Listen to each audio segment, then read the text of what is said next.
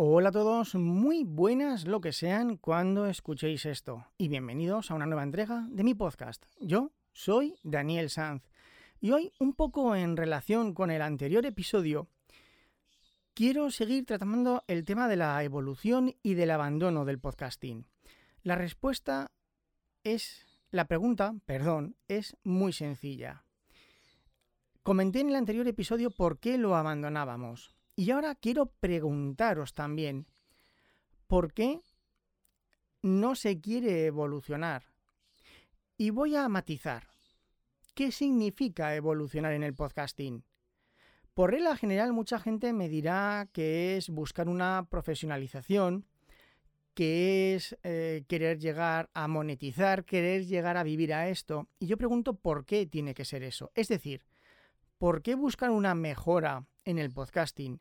Tiene que implicar una profesionalización. Vuelvo al ejemplo que di antes. Una persona puede empezar a correr y de forma personal quiere mejorar sus tiempos, quiere mejorar sus marcas, pero no busca llegar a las Olimpiadas, ¿verdad?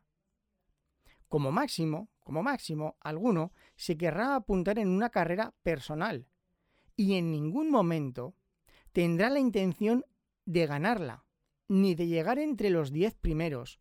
A nadie se le ocurriría, a nadie amateur, por supuesto.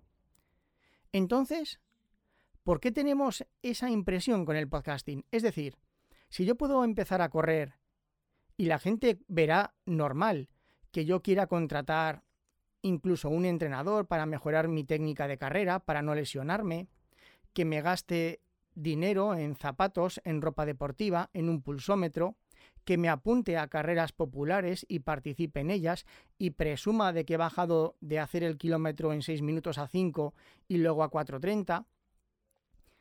¿Por qué cuando alguien quiere mejorar en el podcasting se piensa solo en profesionalizar? Es decir, uno no puede ir a clases para aprender a hablar mejor, clases de locución, clases de dicción, no puede acondicionar acústicamente el cuarto para tener mejor sonido, no puede invertir en un preamplificador, en un micrófono.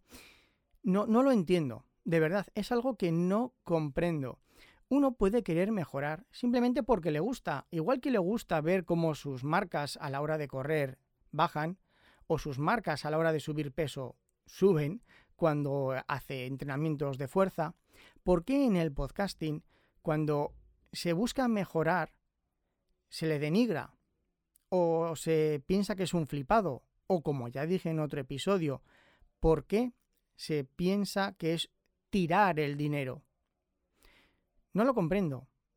¿Y por qué hay gente que lleva X años grabando podcast y suena igual en el episodio 300 que en el episodio 3? ¿Por qué no tenemos esa autoexigencia a la hora de realizar algo que da igual que sea por afición? Si una persona dibuja por afición, le gusta ver la mejoría, le gusta coger un dibujo que hizo ayer, coger uno que hizo hace tres años y decir, ostras, qué diferente. Si una persona escribe, le gusta leer un relato que escribió o que terminó hoy mismo, leer un relato que escribió hace cinco años y decir, madre mía, ¿cómo pude escribir yo esto?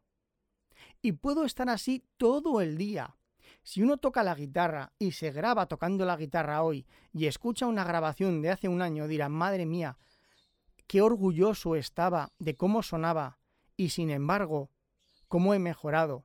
Y eso nos parece bien, nos parece comprensible, pero en el podcasting no.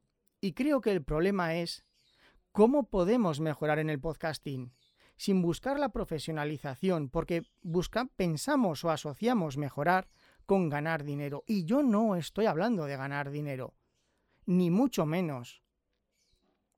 Entonces, ¿cómo puedo mejorar en el podcasting si no es ganando dinero? Vuelvo a lo de antes. Puedo hacer pequeñas inversiones con clases de locución, con clases de dicción, con clases técnicas para aprender a grabar mejor, para aprender a editar mejor buscar un hosting que me permita distribuir el archivo sin pérdida de calidad de audio. No lo sé, hay muchas cosas, pero sí que me he dado cuenta que escucho a personas que hacen lo mismo y con el mismo tono de voz y el mismo equipo hoy que hace X años. Y es lo que yo no comprendo. No comprendo no buscar una mejoría en una afición, sea cual sea esa afición. Puede que yo quizás sea demasiado competitivo, no lo sé, pero yo creo que por lo menos estaréis de acuerdo conmigo en que cuando una persona hace algo, ya sea cantar, bailar, tocar la guitarra, cocinar, hacer papiroflexia, busca una evolución en esa afición. Y yo no sé hasta qué punto eso se busca en el podcasting. Espero estar equivocado. Espero vuestras opiniones. Me podéis encontrar en Twitter. Mi usuario es arroba barra baja Daniel Sanz. Un saludo a todos y hasta la próxima.